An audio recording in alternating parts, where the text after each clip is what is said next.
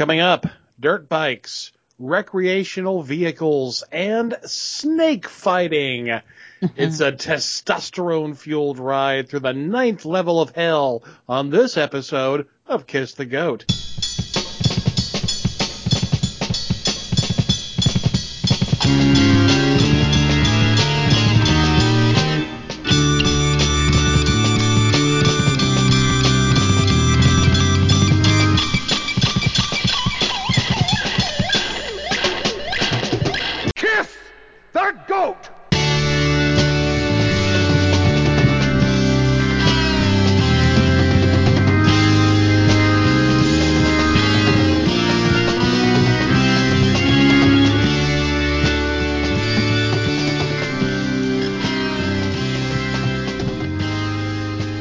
Is X.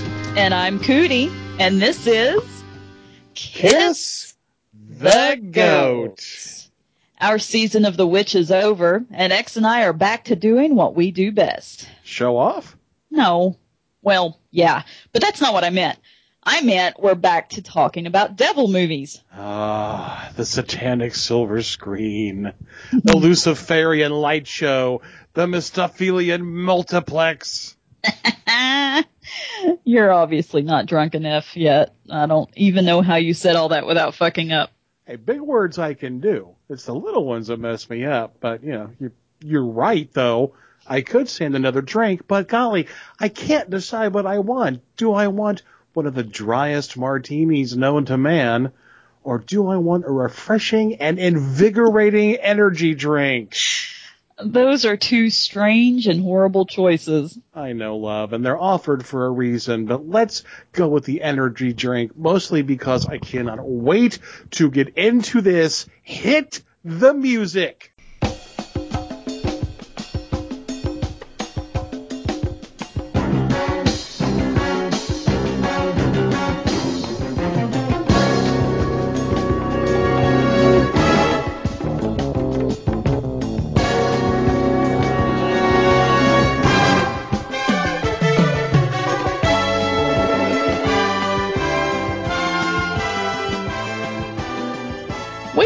Often delve into the world of viral videos because we're not a video program, but holy shit, you have got to hear this. This woman, whose name I could not find after a good, you know, 90 seconds of research, was at a place and she was filmed explaining quite fervently why Monster Energy Drink is an instrument of the devil. Let's take a listen to what she says, and we'll pop in when we need to. Look at your M closely. There's a gap right here in the letter M. It's never connected. So you go into Hebrew. The letter Vav is also the number six. Short top, long tail. Short top, long tail. You could have here in Hebrew 666 on the can. She's right. Uh, You do have 666 on the can. Unfortunately, the number of the beast, as all good Iron Maiden fans know, is 666. In Hebrew, that number would be represented by completely different numerical characters. So by her logic, the number of the beast is actually 18. But my interest is the word monster. What do you see in the O? There's a cross. Okay. What has Christ got to do with an energy drink, let alone the name Monster? So I thought, well, maybe this is a Christian company then. BFC at the bottom of the can. Do you know what that stands for? That's the F word. Big can. In fact, they write it on the side of the can, so I know that's the F. Yes, BFC means big fucking can. SFW means so fucking what. The drink does come in a big fucking can. And as far as I can tell, that's truth in advertising. for. Okay. Now, do you know what a MILF is? Yes. That's on the box. MILFs dig it, and you will too. Do you know what a MILF is? She is seriously asking that. Do you know what a MILF is. I know what a MILF is. Honey, you are one. This is not a Christian company at all. So why would they have put a cross on the can? Here is the message Antichrist. 666 in Hebrew. okay, so first of all, the assumption that Monster is owned by a Christian company is hilarious. I mean, if they were, they would be marketing to Christians. That's what Christian companies do. They see themselves as separate from the secular world and they market to their own. Also, there's no cross in the O of the logo. I can understand why she would think there is, but look at it in context. There's a line through the O because that's how the font works. Hell, this could be a Swedish company for all she knows. It's not a religious symbol, it's an embellishment. That's like saying the S in the monster logo has a J in it, and that stands for Jesus. And then the Bible talks about the beast in Revelation. And look at Monster's ad. This is their statement. You see these M's everywhere hats, t shirts, bumper stickers. Is there another agenda here? If God can use people and product, so can Satan. She says, if God can use people and product, so can Satan.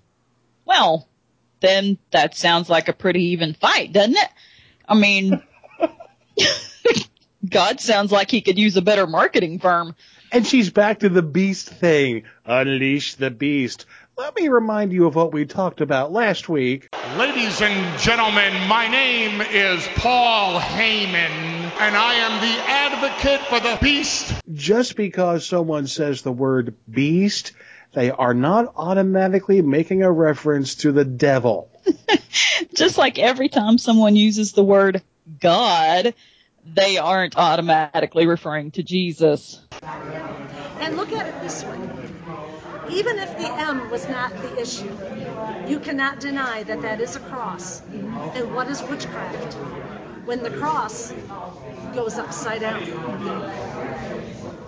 bottoms up, and the devil laughs. And the devil laughs. No, lady, the whole fucking world is laughing at the amazing line of bad crazy that you firmly seem to believe is true. There's an old saying, if you keep looking for trouble, you'll find it.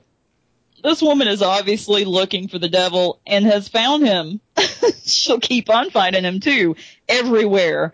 Now is this going to strengthen her faith? I mean, is this going to raise her standing within the Christian community? I have no idea. Man, I'm glad there's no tea in vodka. no, but there is a tea in sacraments. Something to think about. Wow. This is how clever Satan is and how he gets into the Christian home and a Christian's life, and it breaks God's heart. Jesus said, My people perish for lack of knowledge. The people can perish for lack of knowledge. That's correct. But they perish more for lack of common sense. And that's all for Satan in the news for this week. When we come back, we're going to get manly. Stay tuned as we discuss one of the most macho devil movies ever made, 1975's Race with the Devil. Back after this. Booyah! Movies need only three things badasses, You tell me who you want done, and I'll do the hell out of it. A chick with drive who don't take no jive. boobs, Do you know that the female breast, known to be the source of life since Eve, can be deadly weapons? and body counts.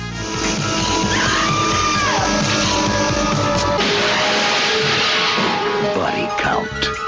The mathematics of murder and menace. The BBNBC podcast discusses lesser known action, exploitation, and horror cult cinema. You can find the show on iTunes, Stitcher Smart Radio, and SoundCloud by searching for BBNBC Podcast. You can also listen to each episode directly on the show's website at badassesboobsandbodycounts.com. Got the goddamn message? Let's go to work.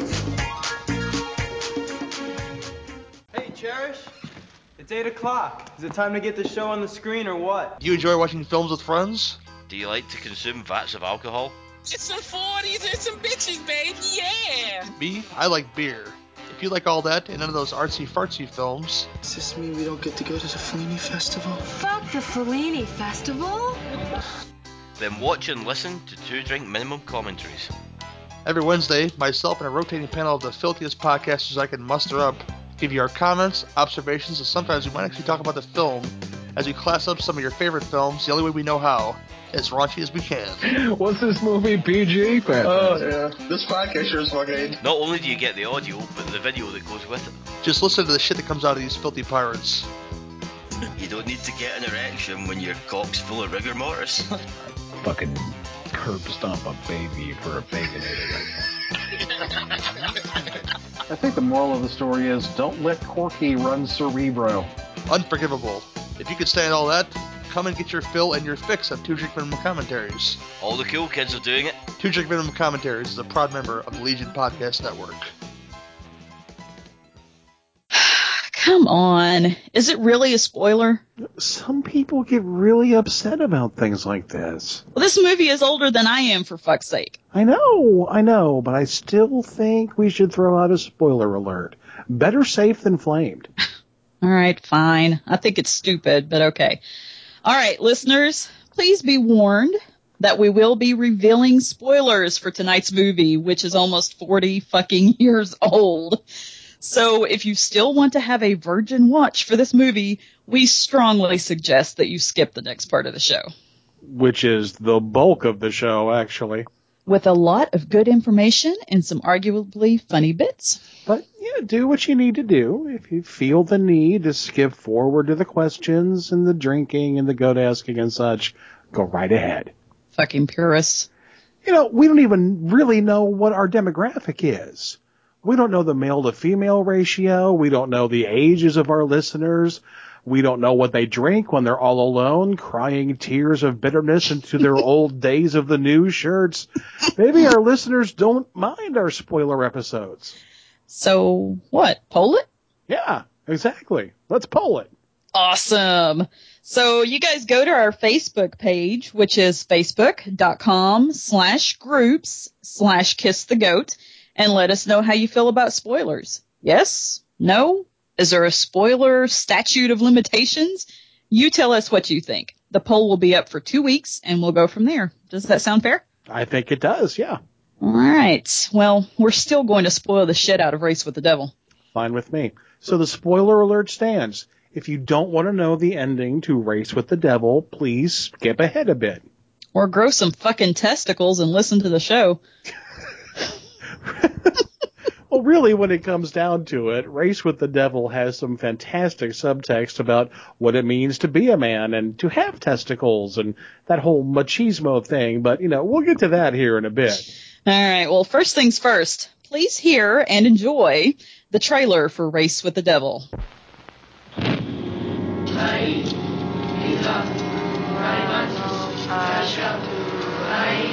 Two men on a dream vacation. What the hell are they doing? Witness an unspeakable evil. I sure think they killed her. Back! Frank, they've seen us. And get trapped in an unbelievable nightmare. Why? What's wrong? What are you guys up to? What? 20th Century Fox presents Race with the Devil. We saw somebody murdered. What? Some sort of ritual across the river. A girl got stabbed. They're chasing us. Starring Peter Fonda and Warren Oates. There was nowhere they could hide. Alice, look what was stuck to the back window. It's some kind of message. Witchcraft. Witches? Frank, they're trying to screw with our brains. So what are we going to do about it? There was no one they could trust. I killed my dog. Well, did anybody hear anything? Didn't anybody see anything? Go on with your trip. Have a good time. Leave this up to me. There was nothing they could do. They followed us all the way from Bandera. They're here right now watching us. But run.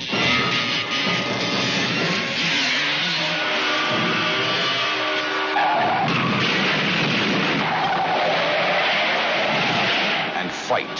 Shoot him, Frank! And race with the devil. There's somebody on top. Frank, it's got to lead! We gotta stay in here. Don't go up! Peter Fonda, Warren Oates, Loretta Swit, Lara Parker. Race with the devil. When you race with the devil, you'd better be faster than hell. God damn. Even just that trailer makes me want to beat the shit out of somebody. It makes me want to pull up to a red light and challenge some soccer mom on a Prius to a pink slip race into oblivion. It makes me want to tinker with engines or go lawnmower racing. It makes me want to mow the lawn with a flamethrower.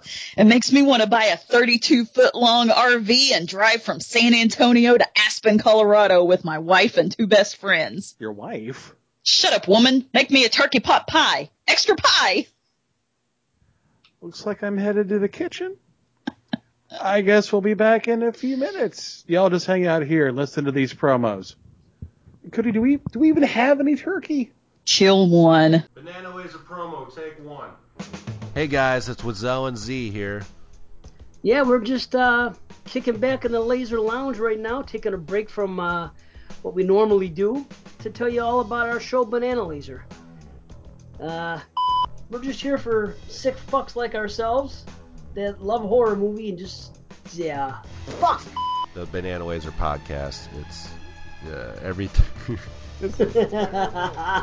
Ah, why? And um, you know, it's for sick fucks like ourselves. so if you like salty commentary and skewed views, foul mouth skewed views, And look, uh, we're terrible at this. I fucked up too. I, We I, are I, terrible.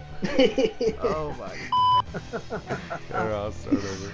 All right, forget it. Fuck it. Uh, you can find Banana Laser at horrorphilia.com. Check us out on Facebook. Join our Facebook group. Follow us on Twitter, Banana Laser Show. Look us up on YouTube, Banana Lasers, everywhere, iTunes, Stitcher Radio. Look us up so you can Join us. Do you like movies? Do you like beards? Do you bathe in raw meat? Do you dance under the fiery sky of Ra, daisies threaded through your man chest vein? Foolish question. Yes, we all do. But do you do it listening to the podcast from the After Movie Diner? If not, then you're missing out, and you may or may not spend eternity in insufferable torment, wedged between Simon Cowell and Piers Morgan in an elevator that smells of death. The After Movie Diner is a website dedicated to movies. New, old, large, small, and of every genre. There are written reviews, interviews with the famous and interesting, and a weekly podcast with comedy, reviews, interviews, a variety of fascinating and flatulent co hosts, and music to tap your toe to. So why aren't you on board? Get there or miss out on the podcasting sensation of a generation, one that feels like being slightly tongued by an overenthusiastic cocker spaniel. Find us on iTunes, Spreaker, Stitcher, TalkShoe, and over at aftermoviediner.com.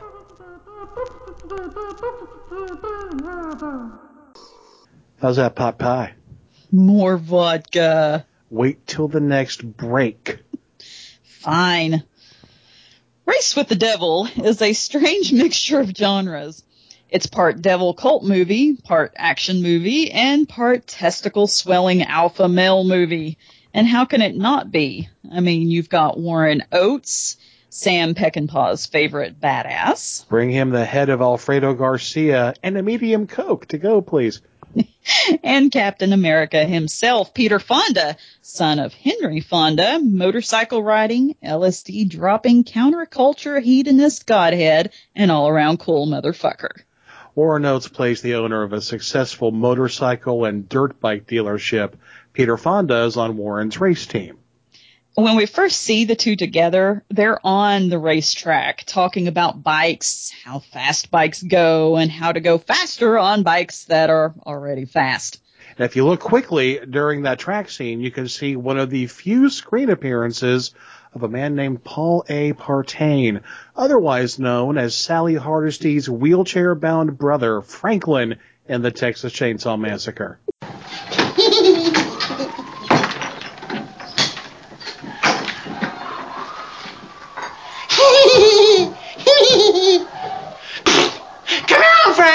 It's gonna be a fun trip.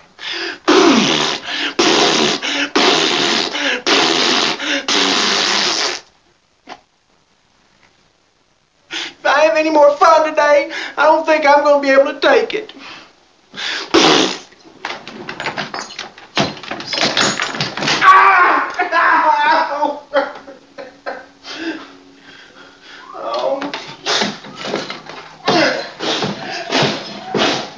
And he's little mustache in this movie. It's so cute. So, so after five years of racing bikes and selling bike parts, Warren and Peter are going on a vacation together. And while this sounds like a groundbreaking depiction of a homosexual relationship, it really isn't. Uh, Warren Oates' wife is played by Loretta Swit, who is Hot Lips from the MASH TV show, if you'll remember. And Peter Fonda's wife is played by Lara Parker, who was on Dark Shadows for a bit.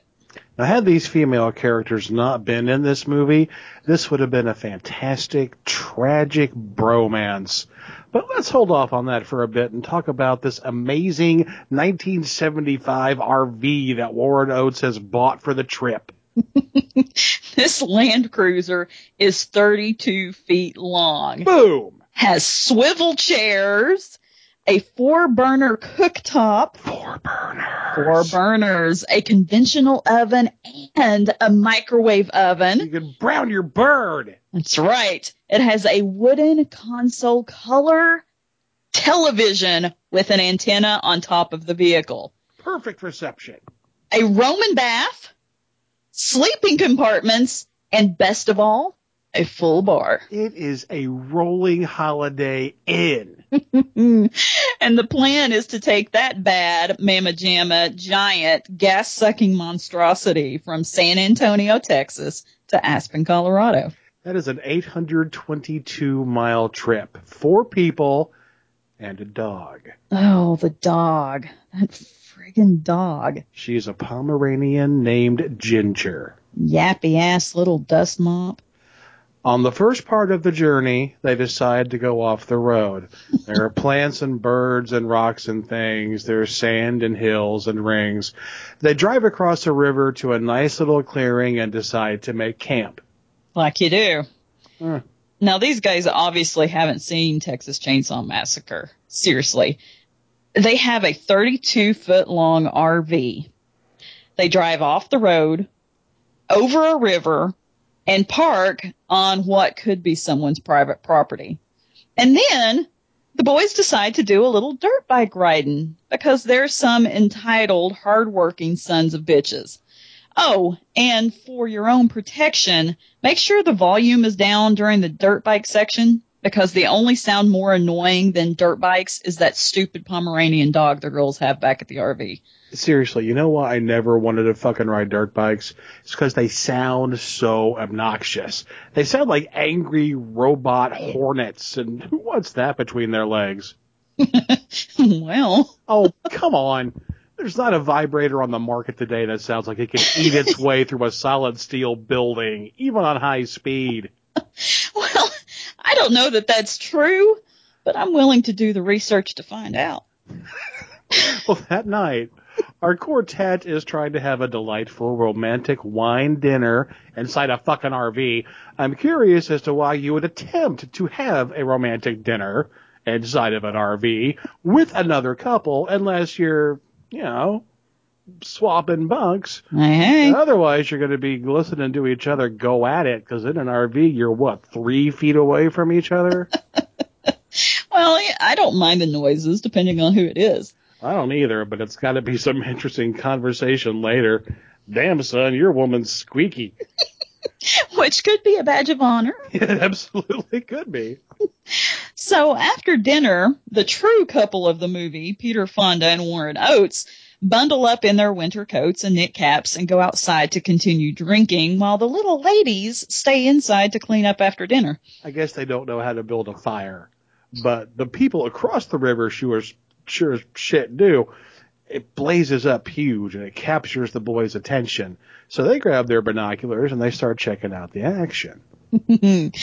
Someone's built a bonfire, and not just any bonfire either.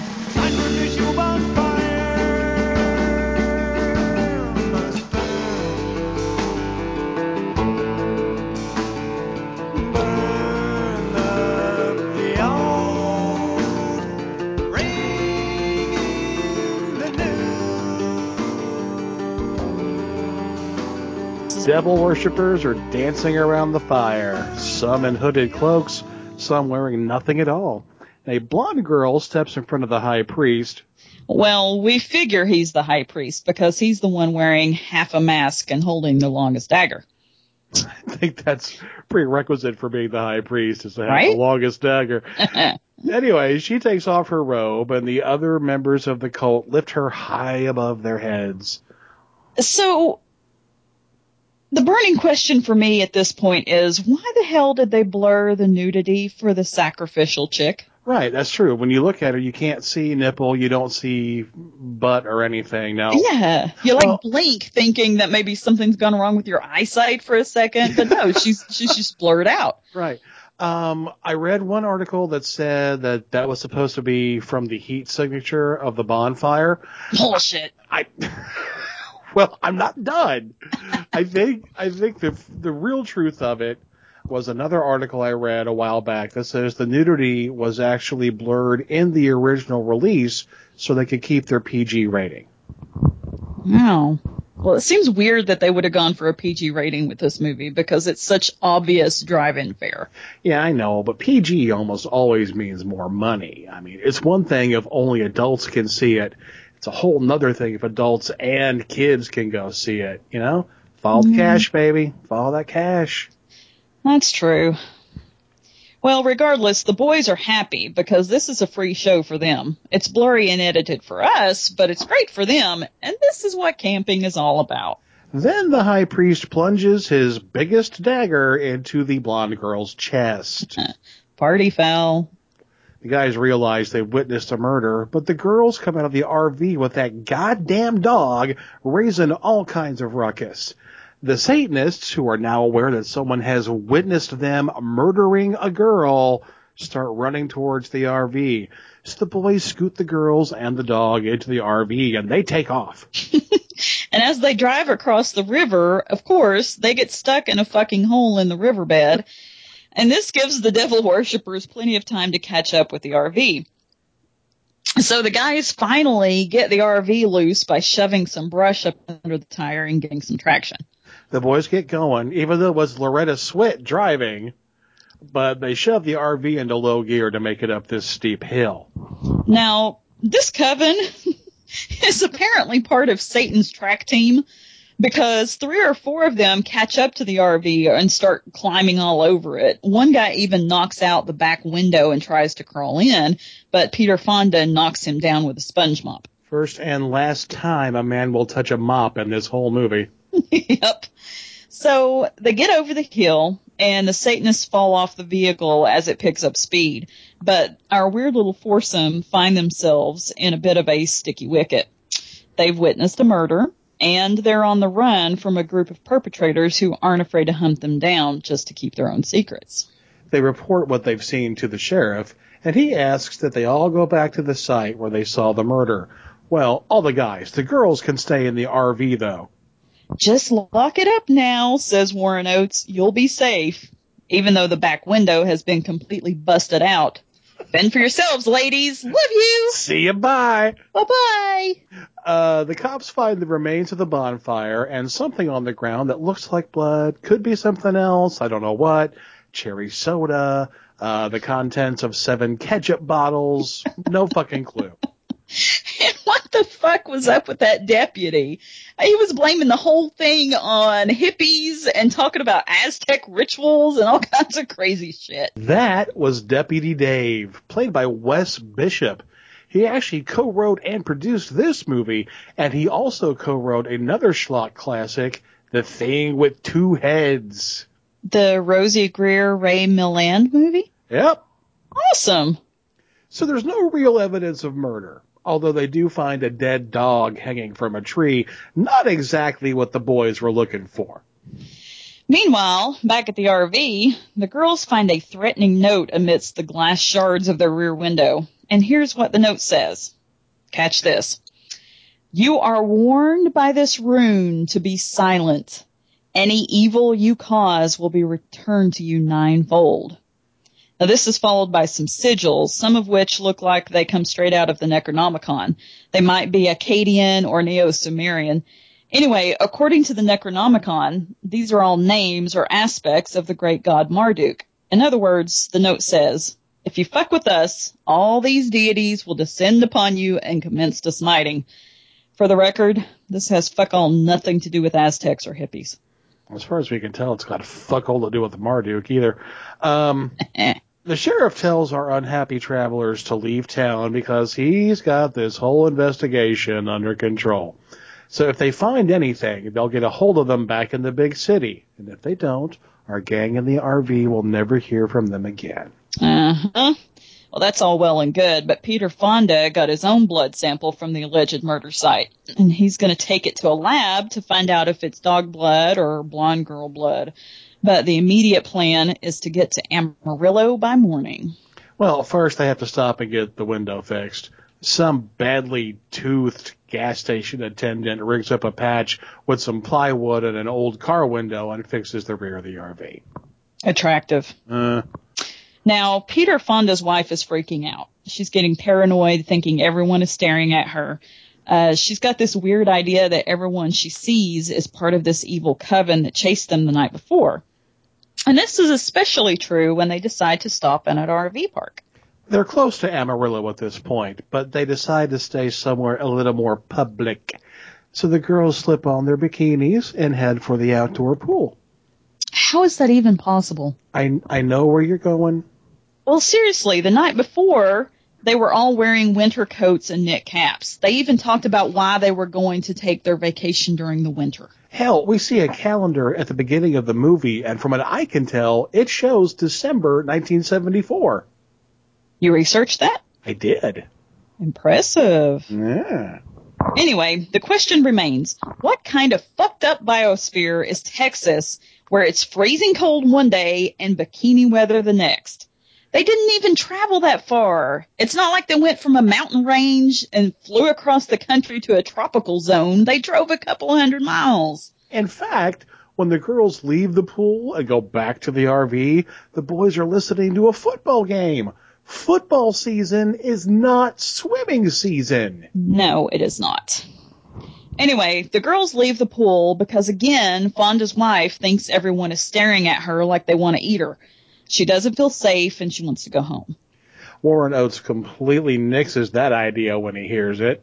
In fact, he picks up a ski pole and uses it to emphasize the point that they are going to Aspen, and that's all there is to it.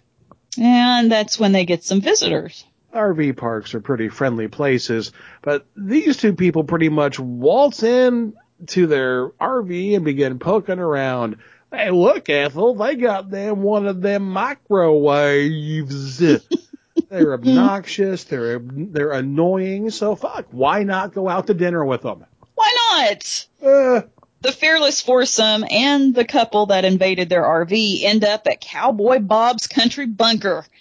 They're eating Texas steak and drinking Texas beer and listening to a Texas band sing about how they're going to live on credit until they die. And for some reason, Warren Oates, who seems fucking smarter than this, tells his new friends all about seeing a murder committed by a coven. Of course, they don't believe him, but really, why the fuck would you tell a couple of people you just met about such a weird and traumatic experience? Seriously. Well, meanwhile, Fonda's wife is having no fun at all. The still guitar player is staring at her. The old guys at the bar are staring at her. The dude in the hat who is clapping along to a totally different song, no rhythm at all, is staring at her. So she's either a narcissist or she's right. I love that guy who can't clap, man. He's like John Carradine's stunt double. He's In his own great. fucking world, man. Anyway, I'm leaning towards she's right because when they come back from dinner, they find Ginger, their little yappy ass Pomeranian, dead, gutted, hanging from the door of the RV. I'm not sad about that. I'd wipe my ass with that damn dog. Of course, no one saw anything or heard anything, And it seemed like such a nice RV park, too. so they drive off, promising Fonda's wife they'll bury the dog later. Because you can do that. That's right. So, you know, stop in a state park somewhere, drag out a shovel, bury a gutted dog. It's no big deal. So, so they're driving, and the girls are in the kitchen because that's where this movie wants you to know women belong is in the kitchen. Mm-hmm. They're in the process of making some coffee when they find a rattlesnake in the cabinet, and it is pissed. and there's another one in the oven. Which I don't know why they didn't just leave it in there and bake the fucker instead of trying to fight it. Well, because Warren Oates drives the RV into a tree, that's why. So snakes fly everywhere.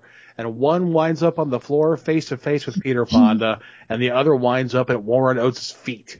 And the girls, by the way, are standing around screaming, waiting for the men to rescue them. Yeah, which leaves me sitting on the couch going, just grab it by the fucking head. Are you stupid?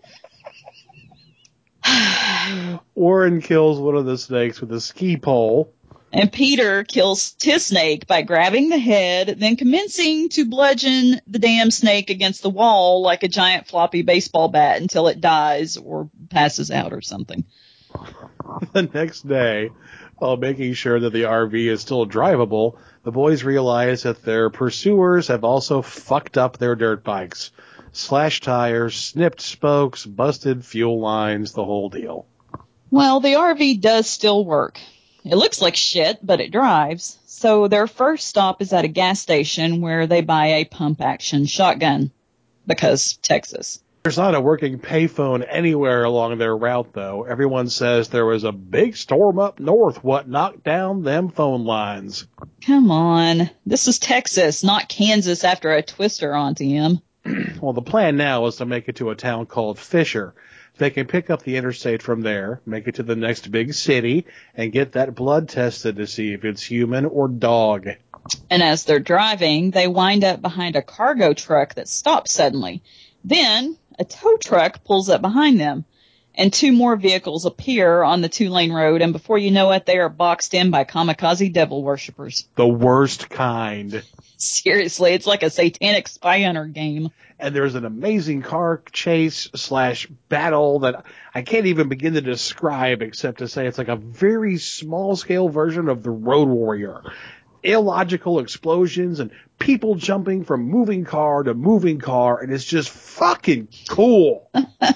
Also, that cargo truck in front of the RV, on the side is a logo for a, sto- a store called Starrett's. That's the director's last name. So there's some trivia with the devil for you. Yeah, look at you. Uh-huh. You know what? Stunt drivers in the 70s just did not give a shit. There's some dangerous stuff going on in this movie, and it is badassery at its low budget finest. Then, after they escape that, they have to slow down because of an accident. Tell you, man, these devil worshippers do not want these folks to leave Texas. Texans are known for their friendliness. They just want the boys to set a spell and have some sweet tea. Or a monster energy drink. Bandingo. well, they crash the accident site, figuring that it's a fake. And again, with the chasing and the shooting and all the terrible things redneck Satanists have in their evil arsenal.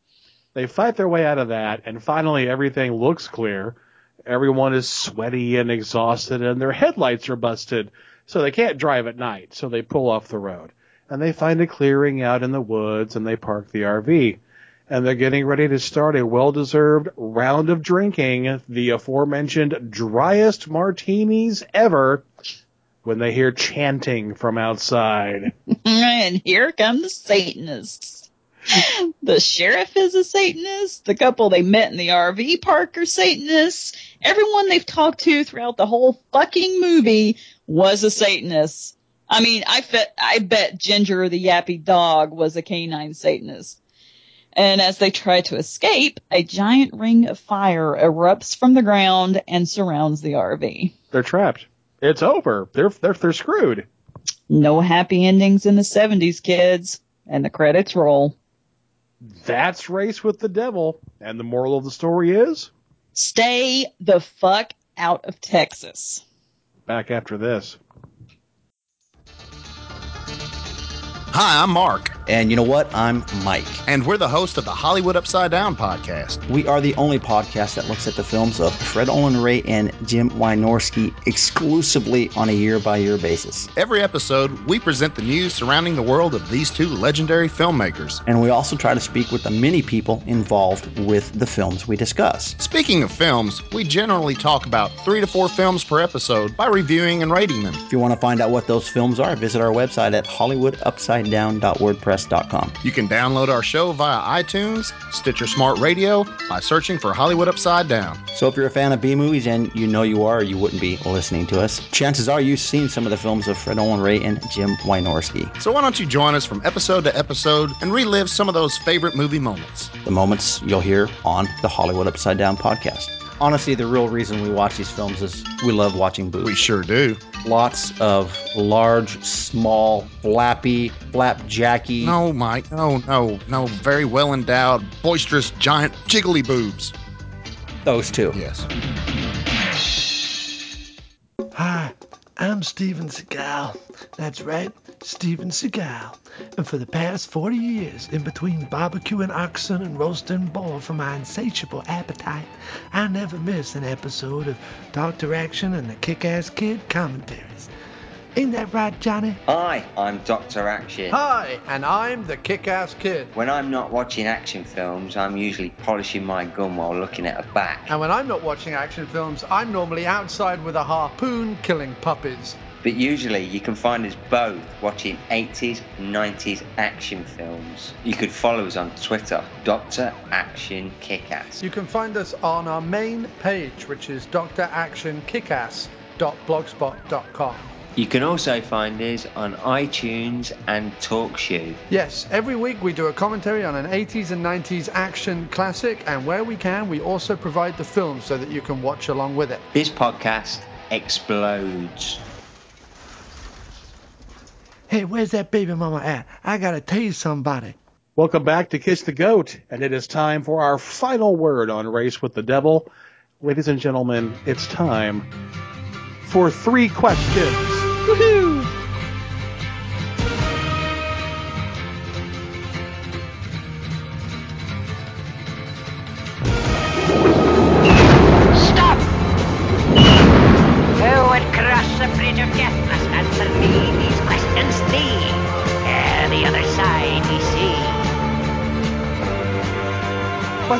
Question number one Is this really and for true a devil movie?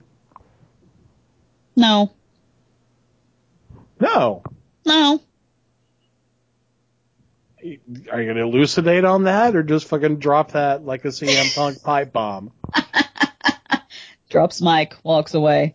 No, it just, it just seems like a crazy cultist movie to me.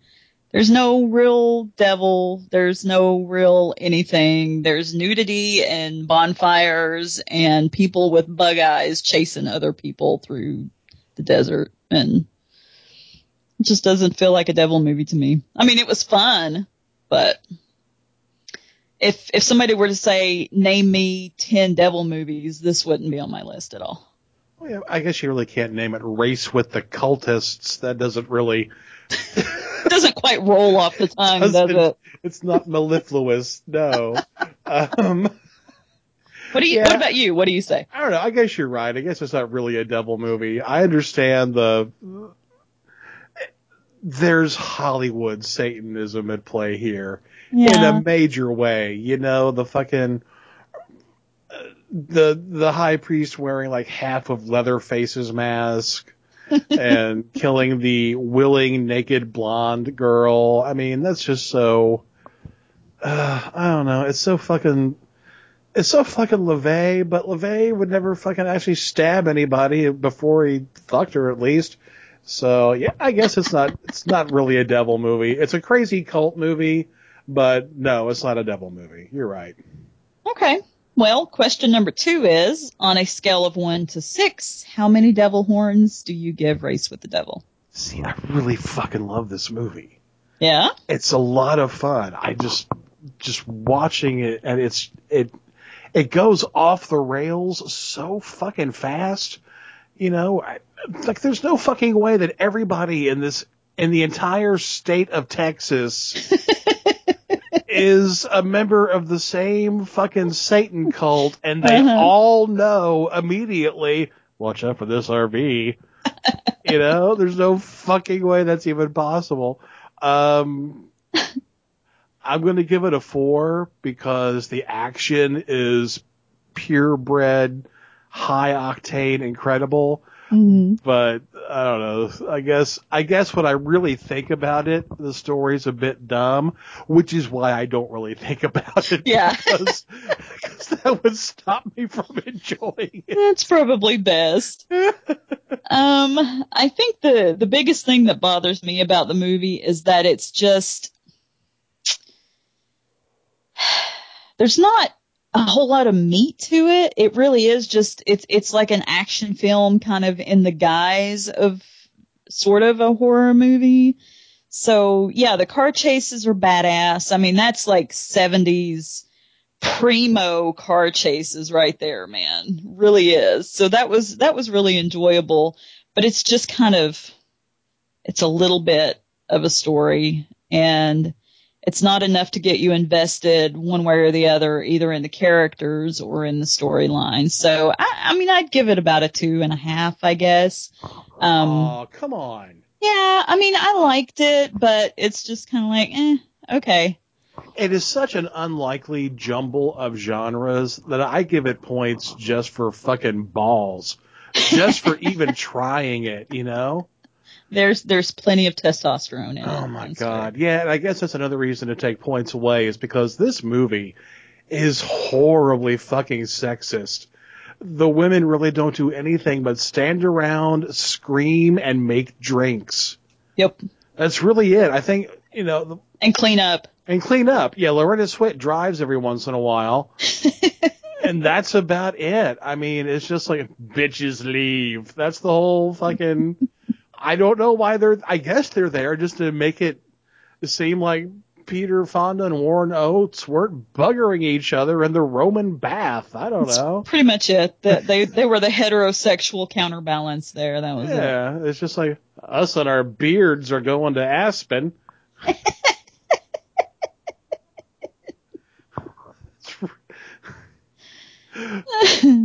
Okay, I'm still gonna stick with the four rating just because that last fucking half hour is. Just, Oh yeah, you should. That last half hour is just off the fucking chain, and I Mhm. love it. All right, question number three: Why should our listeners watch Race with the Devil, or should they? Sorry, choked. um, watch it if you are a fan of 70s film. Like, period. If you like action film or horror film or anything, any, any of the genres from 70 film. Because, like I said, the car races, they're just epic. They really are. They're really cool.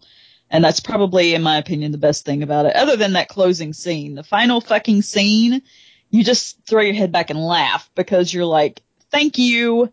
Kill these four motherfuckers. They've been irritating me since the first two minutes of this movie. Justice is served. The cultist won. The only Closing thing, shot. The only thing missing is that they, did, they didn't actually fucking roast Ginger in the Ring of Fire. Yeah, see, that that would have been the ultimate. But um but yeah, yeah, watch it. Why the fuck not? If you like seventies movies, give it a shot. You'll probably enjoy it. Oh, You've got to watch this fucking movie, dude. It's so fucking cool, and it's got that great '70s kind of "we lost Vietnam, fuck everything" vibe. You know, just yeah. It's it's a total downer, but it's such a fun ride getting to it. Absolutely love this movie. So yeah, fuck it, check it out. Well, there's a lot of drinking in Race with the Devil. It's kind of the way that the boys prove their manhood. Well, that's because the girls look like glorified barbacks. So, if you've got something to prove, or even if you just like the taste of sweet, sweet alcohol, Oh, sweet. well, here's a Mm. fun way to watch this movie and get absolutely blotto at the same time. It's time for Drinking with the Devil. Drink! Whenever Laura Parker, Peter Fonda's wife in the movie, freaks out in a crowd. Drink whenever someone says ginger.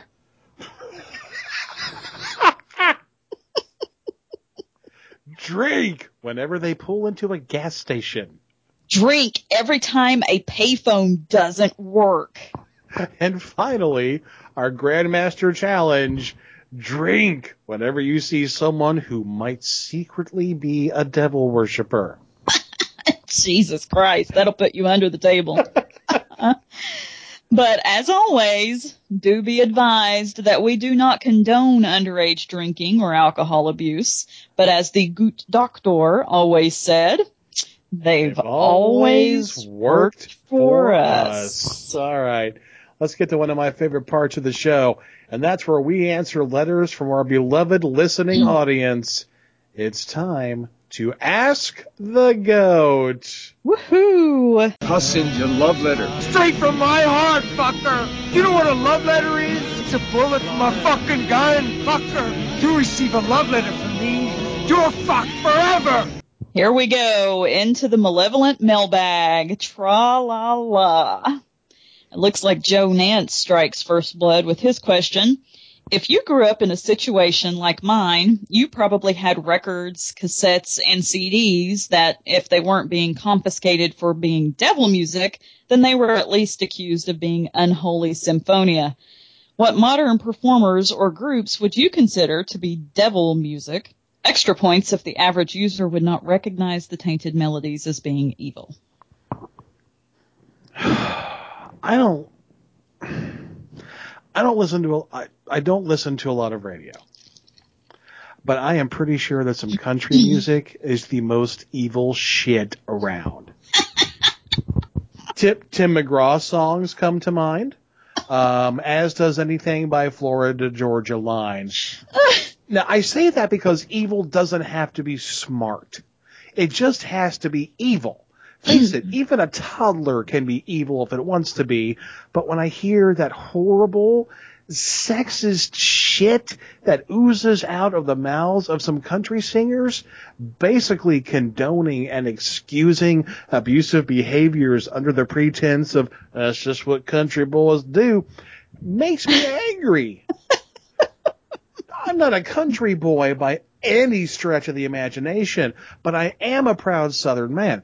And we learned respect for women growing up. It's in our raising. So I don't know who these posers are taking over our indigenous music and turning it into a vehicle for hate. But I'm a bit tired of it. It's not everyone, mind you, but there are a lot of them out there. And that is why I still listen to 80s goth and new wave and Iron Maiden.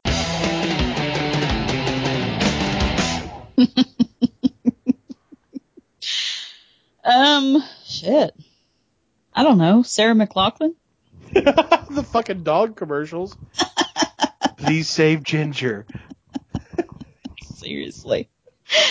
No, I know, I hear you, Joe. I know where you're coming from. Um, actually, when I was 16, my mother picked me up from school one day and there was a stack of quote Christian rock CDs in the seat between us in the console between the two seats there in in the front of the car. I mean, seriously, they were all brand new, still shrink wrapped. She must have dropped at least $150 on CDs that day, which for some people, you know, dropping 150 bucks on music may not be a big deal, but um it, we were poor. So dropping $150 on music outside of it being, you know, Christmas or a birthday or something was just absolutely unheard of. So this was a pretty big deal. And I looked at the CDs and I looked at my mom and I knew something bad had happened while I was at school that day. And mom was all nervous and kind of stammering like she didn't quite know how to tell me what had happened. Well, apparently she had made the decision, you know, through the, the infinite guidance of Jesus Christ that, um, the music that I was listening to was, um, coming from the devil and that I needed some, some godly guidance there. So she tossed out all of my, all of my music. All of it was gone. Um, Name and- names.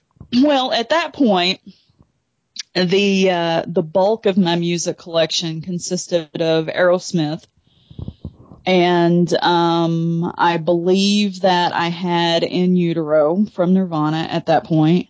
Um, I had an Offspring CD. Oh. Um, It was Smash, wasn't it? It was. it was, yeah, fucking Smash. Yeah, I had Smash, and um, I had Melissa Etheridge. Yes, I am.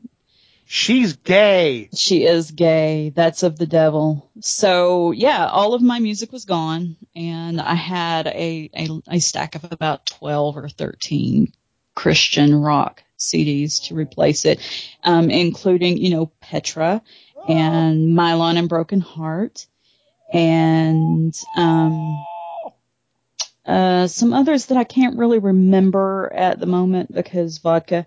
And um, yeah, so I I know where you're coming from there. Um, as far as modern day music that is of the devil, personally, I would vote for, you know, that fucking butt rock shit that they play on rock stations now that's so popular, you know, Five Finger Seether, Nickelback Punch. Um, because it's shit music and they pass it off as hard ass, like just awesome stuff and it makes me want to it, it makes me want to kill people and I think that's what's going on there is that, you know, they're they're projecting that that violent mass genocidal vibe because that's what I feel when I hear it. That's one of the saddest goddamn stories I've ever heard in my life. That's fucking terrible. Jesus. Welcome to my raisin, darling. Oh my god. Not only is In Utero my favorite fucking Nirvana album, but how how is Aerosmith satanic? The Well- devil the devil says shibba dabba wibba dibby shibba dabba dabba dabba fooba dabba shibba dabba. Yeah, Steven Tyler. Uh, He tries the, to say words, but his lips get in the way. They like trip over each other. I actually asked that question because I was I was so angry about the whole situation, and the answer that I got was all they all they talk about is sex. and can you I tell? I said, at, you know, at the time, Boyz II Men was really big. Uh-huh. My sisters fucking loved Boyz II Men, and they had their one of their CDs. I don't fucking know what it was, but um, I said, okay, so what about? And I rattled off like six songs off of the album that my sisters owned from Boyz II Men. I was like, um, what does this song talk about? What about this one and this one and this one? And um, I didn't get an answer on that. Uh, old Bless 'em. child syndrome. Yeah, mom and daddy did the best they could. Goodness. Um, I would like to make it very well known that at this point, um, Cootie has replaced all of those albums that were lost during the great um, music purge of 1995, And then some. and then some. So, you know, we appreciate you're thinking of donating music back to her library, but we've got we've got that covered. Got it covered. Yep. Yeah. Our next question is also from Joe, and it goes a little like this. Actually, it goes exactly like this. I'm going to read it verbatim. Um, it is said that the human brain, at the time of death, in particular the liviating duds, immediately lubriduch making contest into gravity, slip temperance, and expand assiduity. So why shouldn't we eat them? Well, Joe, although it has been postulated that the brainial glandages produce hallucinatory elixirs through the liviating duds, the scientifical proving of such existences is inconclusive. Even though ayahuasca and dimethyltryptamine are condensatory lubriduches of the processings of the squishionings of the frontal lobosities, those can be obtained through certain alchemical processes, like bungassery and thambolic regurgitation. Even the Kandathian peoples of the Runpopo Valley know that. So while our cannibalistic geneticism demands that we at least once in our lives mysticulate the brainiferous matters, society dictates that we follow the shimbaphological boundaries, boundaries set in place by our Gemwadas. Um, what she said. So, fuck you, Joe Nance.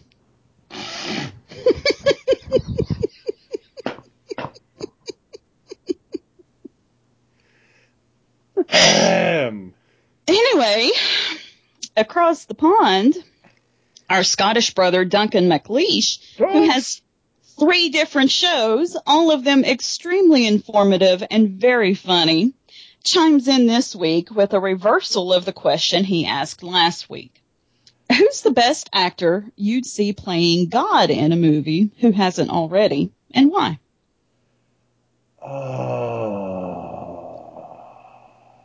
Yeah, that's a tough one. The the fucker is I had an answer to this earlier and completely fucking don't remember what it was. Um, I have an answer. well, good, go, cause shit. I would like to see somebody completely fucking like shady and twitchy and weird play God. Like, give me Matthew McConaughey as God. I would so be behind that. I'd be like, fuck yes, Matthew McConaughey is God. I'm not so sure he's not. Jesus, after True Detective, that man can do anything, and I would be happy with it. Yeah, you do no wrong in my eyes now. Um, I have two choices. Uh, my first choice is Tom Atkins. Fuck yes, Tom Atkins. Like, yes, Tom Atkins. And really, if I have to explain it, you don't need to be listening to my show. Um, but my second choice for God would be James Woods. James Woods? Because I want a little skinny, twitchy God who doesn't really answer any questions, but just kind of dances around it. Hey, James Woods God, why is the hunger?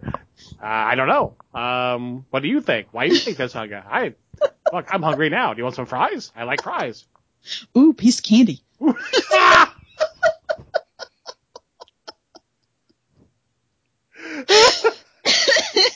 Fucking perfect.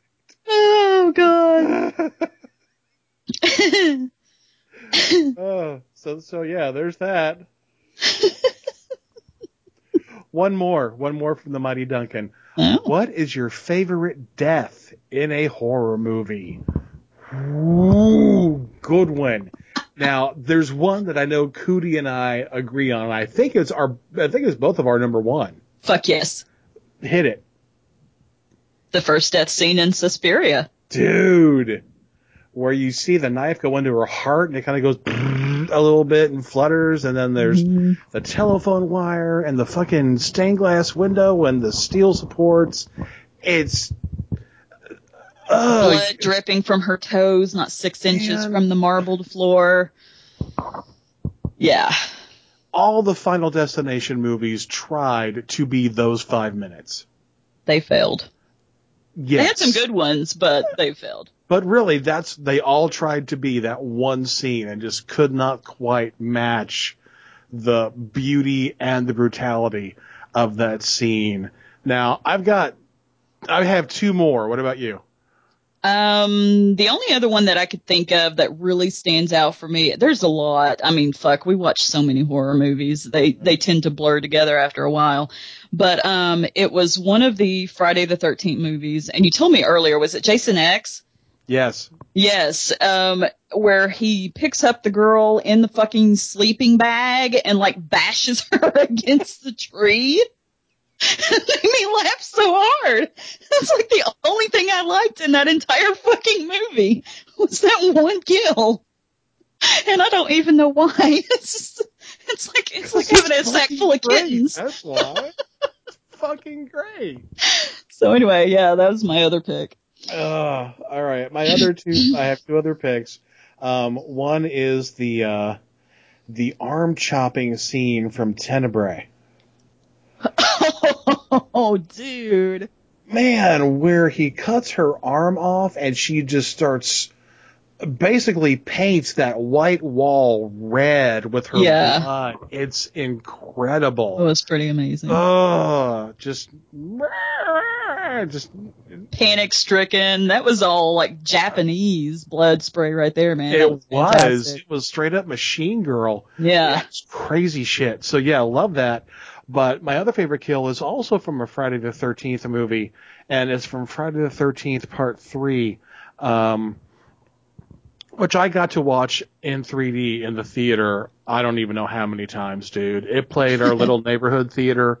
A dollar a seat. They knew me. I didn't check my ID. I watched it like every night for like three weeks. Um, but when Jason grabs, uh, the character's name is Paul, he grabs Paul's head and squeezes until one of his eyes pops out. and when it pops out and you watch it in 3D, it totally pops out and flies over the head of the entire audience. So the trick was to sit in the back row so you could watch all the other motherfuckers in the theater duck and try to get out of the way of The this- eyeball. Of the eyeball. That's so awesome. And what's great is when you don't watch it in 3D, you can totally see the fucking fishing line the eye is on. just like somebody just pushed it like it was like on an abacus. But in 3D, that shit's amazing. And just watching the people, ah, just trying to get out of the way was so great. Oh, that's fun. That's my, yeah, that's definitely on my list of favorite shit ever. Wow. Well, finally, Gary Hill asks a very simple question. Can the Broodwich really be dismantled, or is that a myth? Jesus, Gary. You don't touch the Broodwich. Seriously. I mean, the Broodwich is forged in darkness from wheat harvested in Hell's half acre, baked by Beelzebub, slathered with mayonnaise from the evil eggs of a powerful dark chicken, beaten into sauce by the hands of a one-eyed madman, with cheese boiled from the rancid teat of a three-headed fanged cow, and layered with 666 separate meats from an animal which has maggots for blood. No bacon. Well, bacon is extra. For the love of all that is holy, Gary, resist the siren call of the Broodwich. This is no time to be myth busting. Mm-mm. Do not attempt to dismantle, fold, spindle, or mutilate the Broodwich. Leave it alone. And that goes for all of you. Hey, would you like to have your answer questioned on Kiss the Goat? Strike that. Reverse it. Sorry. hey, would you like to have your question answered on Kiss the Goat? Then by all means, you should make that happen. You can always ask us anything on our Facebook page, or you can send us a message at our evil email address, which is thegoatofmadness at gmail.com. However you're listening to us right now, whether it be through a direct download on iTunes or through a poorly installed mono loudspeaker in your captor's dank basement, do be aware that we are a proud member of the Horrorphilia network of horror podcasts. All hail our benevolent overlord, Jason Lloyd, for disseminating our blasphemy to you. Hail Jason Lloyd. Hail Jason! The holidays are coming, and we can't think of a better gift for Grandma than a whiskey flask with our Kiss the Goat logo on it. You should visit our website. KissTheGoat.weebly.com is where you'll find our Where the Goat electronic commerce store, where you can get anything from hoodies to t-shirts to baby clothes. All the money earned from our web store sales goes directly to us, so we can buy more booze and pay for internet, so we can keep making shows for you. Buy our shit. Please. And don't forget to vote on our spoiler poll. You can help direct the future of this here show because we're all about the interactivity. We talk to you, you talk to us. It's like a relationship except that we don't care if you leave the toilet seat up. you can find that at our Facebook page, which is facebook.com slash groups slash kiss the goat. Or you could just search Facebook for Kiss the Goat. Oh, yeah, if you want to do it the easy way. and finally, our thanks to all of you. Without our acolytes and faithful listeners, we're, well, we're still awesome, but we sure like doing this show, and we're really glad you listen week after week, hour after hour. You keep it up, and so will we. That's going to do it for episode 11 of Kiss the Goat. Thanks for hanging out. As always, my name is X. And I'm Cootie. Drink Monster!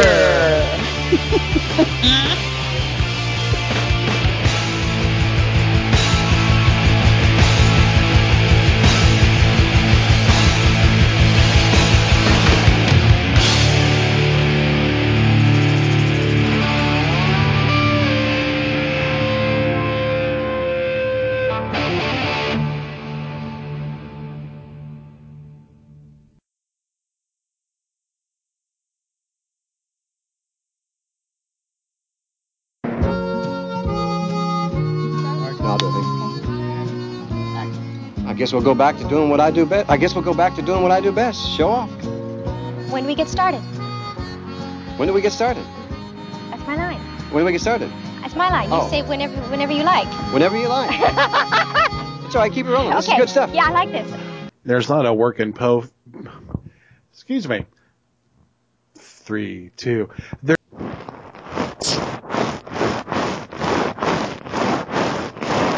What? Football. It's my balls. That's my chin, actually. Oh, okay. My chin.